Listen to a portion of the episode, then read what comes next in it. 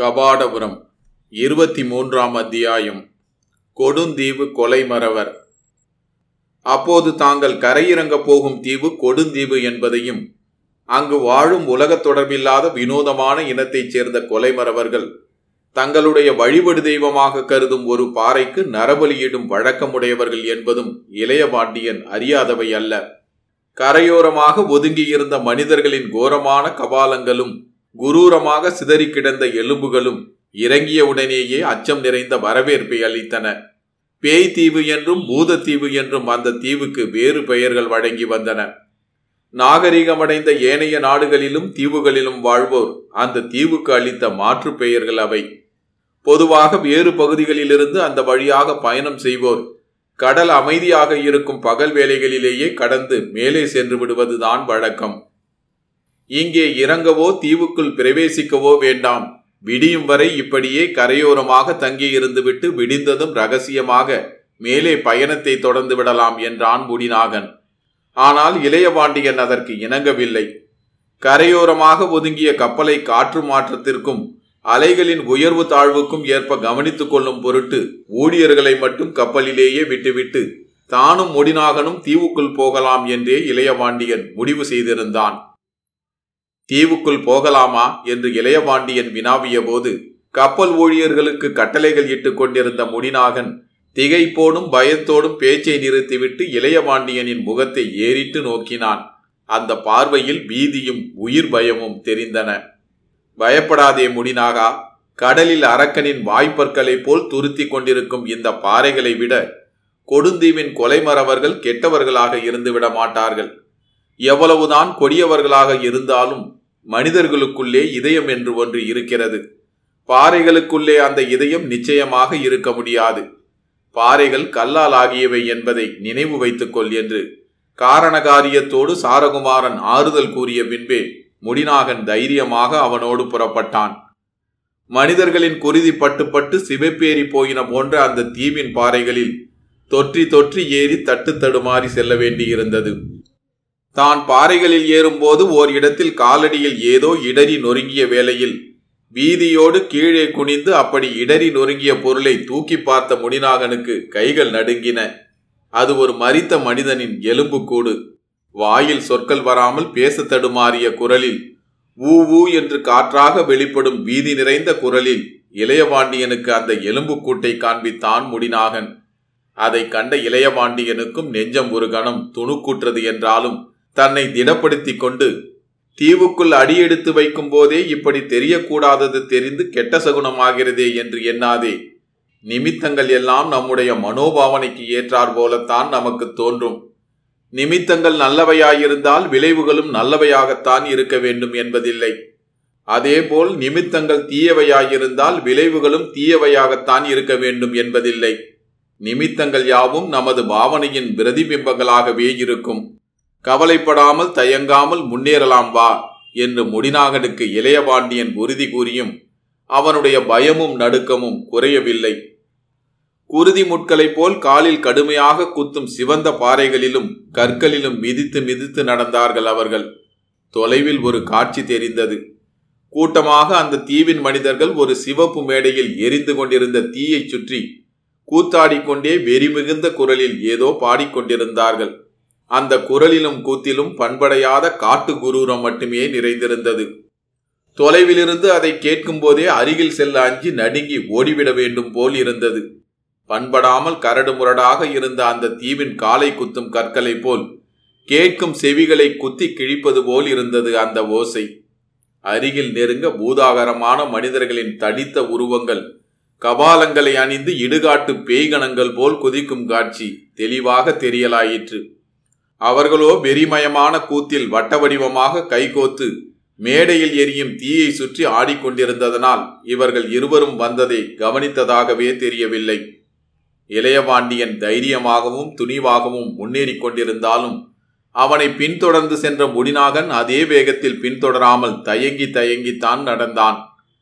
இந்த நிலையை கவனித்து உணர்ந்து கொண்ட இளையபாண்டியன் முடிநாகனை துணிவூட்டுவதற்காகவும் பாறை கற்களில் நடந்து நடந்து இசிவெடுத்து வலிக்கும் கால்களுக்கு ஓய்வளிப்பதற்காகவும் ஒரு காரியம் செய்தான். அந்த இடத்தினருகே இலைகளே இல்லாமல் கள்ளிக்கொடி போல் படர்ந்து அடர்ந்து உயரமாக செழித்திருந்த ஒரு புதர் அருகே முடிநாகனையும் அமரச் சொல்லி கையால் செய்கை செய்துவிட்டு தானும் அமர்ந்தான். அருகில் அமர்ந்து சுத்தமான காற்றை கூட சுவாசிக்க முடியாமல் அந்த கொடிக்கல்லியை சுற்றி பொறுக்க இயலாத துர்நாற்றம் வீசியது. அவர்கள் அடக்கி முடக்கி மறைவாக உட்கார முயன்றபோது அந்த கொடிக்கல்லியின் பசிய காம்புகள் முறிந்து பலபலவென்று பாலும் கொட்டி நனைந்தது. அந்த பால்பட்ட இடத்தில் தோல் தேய்ந்து புண்படரும். ஆகையால் இருவரும் தங்களால் இயன்றவரை அந்த கள்ளிப்பால் மேலே சொட்டாமல் தப்ப முயன்றார்கள். அவர்கள் முயற்சியினை மீறியும் சில இடங்களில் பால்பட்டு வேதனை அளித்தது. செடிகள் கொடிகள் தரை எல்லாமே இங்கிருக்கின்ற மனிதர்களைப் போலவே வருகிறவர்களை துன்புறுத்தும் ஆற்றலில் சிறிது கூட குறையாமல் இருக்கின்றன என்று இளையவாண்டியனின் காதருகே முணுமுணுத்தான் முடினாகன். இவையெல்லாம் நம்மால் நிச்சயமாக மாற்றவோ வேறாக்கவோ திருத்தவோ முடியாத முடினாகா? ஆனால் மனிதர்களை மாற்றவும் வேறாக்கவும் திருத்தவும் முடியும் என்ற நம்பிக்கையை மட்டும் நீ ஒருபோதும் இழந்துவிடக்கூடாது காரணம் நமக்குள் துடித்துக் கொண்டிருப்பது போல் அவர்களுக்குள்ளும் ஓர் இதயம் துடித்துக் கொண்டிருக்கிறது என்பதுதான். என்று இளையபாண்டியன் மெல்லிய குரலில் தன்னம்பிக்கையோடு மறுமொழி கூறிய போதும் முடிநாகனுக்கு அதில் அவ்வளவாக நம்பிக்கை பிறக்கவில்லை. அவர்கள் இருவரும் இப்படி பேசிக் கொண்டிருந்த போதே திடீரென்று அந்த வெறிக்குரலும் மனிதர்கள் திமுதுமுவென்று ஓடி வருகின்ற காலடி ஓசையும் தங்கள் புறமாக திரும்பினார் போல் தோன்றவே அவர்கள் திடுக்கிட்டு நிமிர்ந்தனர். ஆம் அவர்கள் இருவரும் அந்த புதரடியில் அமர்ந்திருப்பதை யாரோ ஒருவன் முதலில் பார்க்க நேர்ந்து பின் அவன் உடனே மற்றவர்களுக்கும் சொல்லி இருக்க வேண்டும் என்று தோன்றியது. ஏதோ வேட்டையாடுகிறவர்கள் தங்களுடைய ஆற்றலை விட எளிய விலங்குகளுக்கு விரித்த வலையில் அவை தவறாமல் விழுந்து சிக்கியிருப்பதைக் கண்டு மகிழ்ச்சியோடு ஓடி வருவது போல் இருந்தது அவர்கள் வரவு. எளிய விலங்குகளை வலிய விலங்குகள் இறை கண்டு மகிழ்ந்து தாவி பாய்ந்து வருவது போல் ஒரு வெறியை இவர்களுடைய பாய்தலில் அவர்கள் கண்டார்கள். இளையவாண்டியன் மனதை திறப்படுத்திக் கொண்டு புதலிலிருந்து எழுந்து நின்றதோடு தன்னை பின்தொடர்ந்து உடன் நிற்குமாறு முடிநாகனுக்கும் குறிப்பினால் உணர்த்தினான். கபால மலைகளோடும் புலிப்பற்கள் போன்ற கோர பற்களை திறந்த வாயுடனும் அவர்கள் ஓடி வந்து சூழ்ந்து கொண்ட காட்சி மிகவும் குரூரமாக இருந்தது. வலையில் அகப்பட்ட மீன்களைப் போல் இளையபாண்டியனும் முடிநாகனும் அந்த பைசாசங்களின் கூட்டத்தில் சிக்கிக் கொண்டனர்.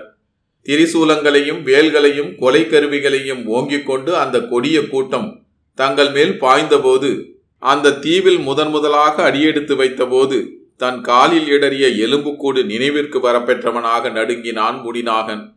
இளையவாண்டியனோ சிறிதும் அஞ்சாதவனாக ஏதோ ஒரு நம்பிக்கையினால் தினம் கொண்டவனைப் போல் அவர்களிடையே இருந்தான். அவர்கள் இளையவாண்டியனையும் முடிநாகனையும் வேட்டையாடிய விலங்குகளையோ வலையில் விழுந்துவிட்ட மீன்களையோ இழுத்து செல்வது போல தங்கள் தலைவரிடம் இழுத்து சென்றனர். சுற்றிலும் கபாலங்கள் அடுக்கிய குருதி நிற பாறை ஒன்றில் முரட்டு சிங்கத்தைப் போல் கம்பீரமாக அமர்ந்திருந்தான் கொடுந்தீவின் தலைவன். அவன் அருகிலே நெருங்கி நிற்கவும் முடியாமல் முடை நாற்றமும் மாமிச வாடையும் வீசியது. அவனுடைய கண்கள் நெருப்பு கோலங்களைப் போல் சிவந்து உருண்டன. மீசையோடு கூடிய அந்த முகம் பயமுறுத்துவதாக இருந்தது. இளைய பாண்டியனையும் முடிநாகனையும் ஏதோ குற்றம் செய்தவர்களை விசாரிக்க கொண்டு போய் நிறுத்துவது போல் தலைவன் முன் நிறுத்தினார்கள் கொலைமறவர்கள். அதற்கு முன்பு சிறிது நேரம் வரை வெறி குரல்களும் ஆரவாரமுமாக இருந்த அந்த கூட்டத்தினர் தங்கள் தலைவனுக்கு முன்னால் வந்ததும் ஏதோ கோவிலுக்கு முன் தொழ வந்தவர்கள் பயபக்தியினால் கட்டுண்டு நிற்பது போல் அமைதியடைந்து நின்றார்கள். இளையபாண்டியன் அந்த நிலையில் மிகவும் சமயோஜிதமாக ஒரு காரியத்தை செய்தான். கொலைமரவனுடைய தலைவனிடம் அவர்களுடைய மொழியில் நலம் விசாரித்தான். அந்த தலைவனை சந்திக்க நேர்ந்ததற்காக தான் பெரிதும் மகிழ்வதாகவும் அந்த தீவை காண கொடுத்து வைத்ததற்காக கழிப்பதாகவும் அவர்களுடைய மொழியில் தன்னுடைய இனிய குரலில் இனிய யாழ் மிழற்றுவது போல் இளைய பாண்டியன் பேசத் தொடங்கியதும் கொலைமரவர் தலைவனின் குரூரமான முகத்தில் சிறிதே மலர்ச்சி பிறந்தது கண்களில் ஒளி மின்னியது. அந்த நல்ல விளைவை உடனே மேலும் மேலும் வளர்த்து உறுதி செய்து கொள்ள விரும்புகிறவனைப் போல கொலைமரவர் தலைவனை புகழ்ந்து கூறும் பொருளமைந்த பாடல் ஒன்றை அமைத்து தன்னுடைய அரிய இனிய குரலில் பாடவும் தொடங்கிவிட்டான் சாரகுமாரன். அந்த குரலும் அந்த இசையமைதியும் அந்த பாடலும் அவர்களை வசியம் செய்வது போல் மயக்கின. கொலைமரவர் தலைவன் சிறு குழந்தை போல் உற்சாகமும் மயக்கமும் அடைந்தான். இசையில் தான் புகழப்படுவதை கேட்டு அவன் குழைந்து போனான். அப்படி இசையை அவனோ அல்லது அவனை சேர்ந்தவர்களோ அதுவரை கேட்டதே இல்லை.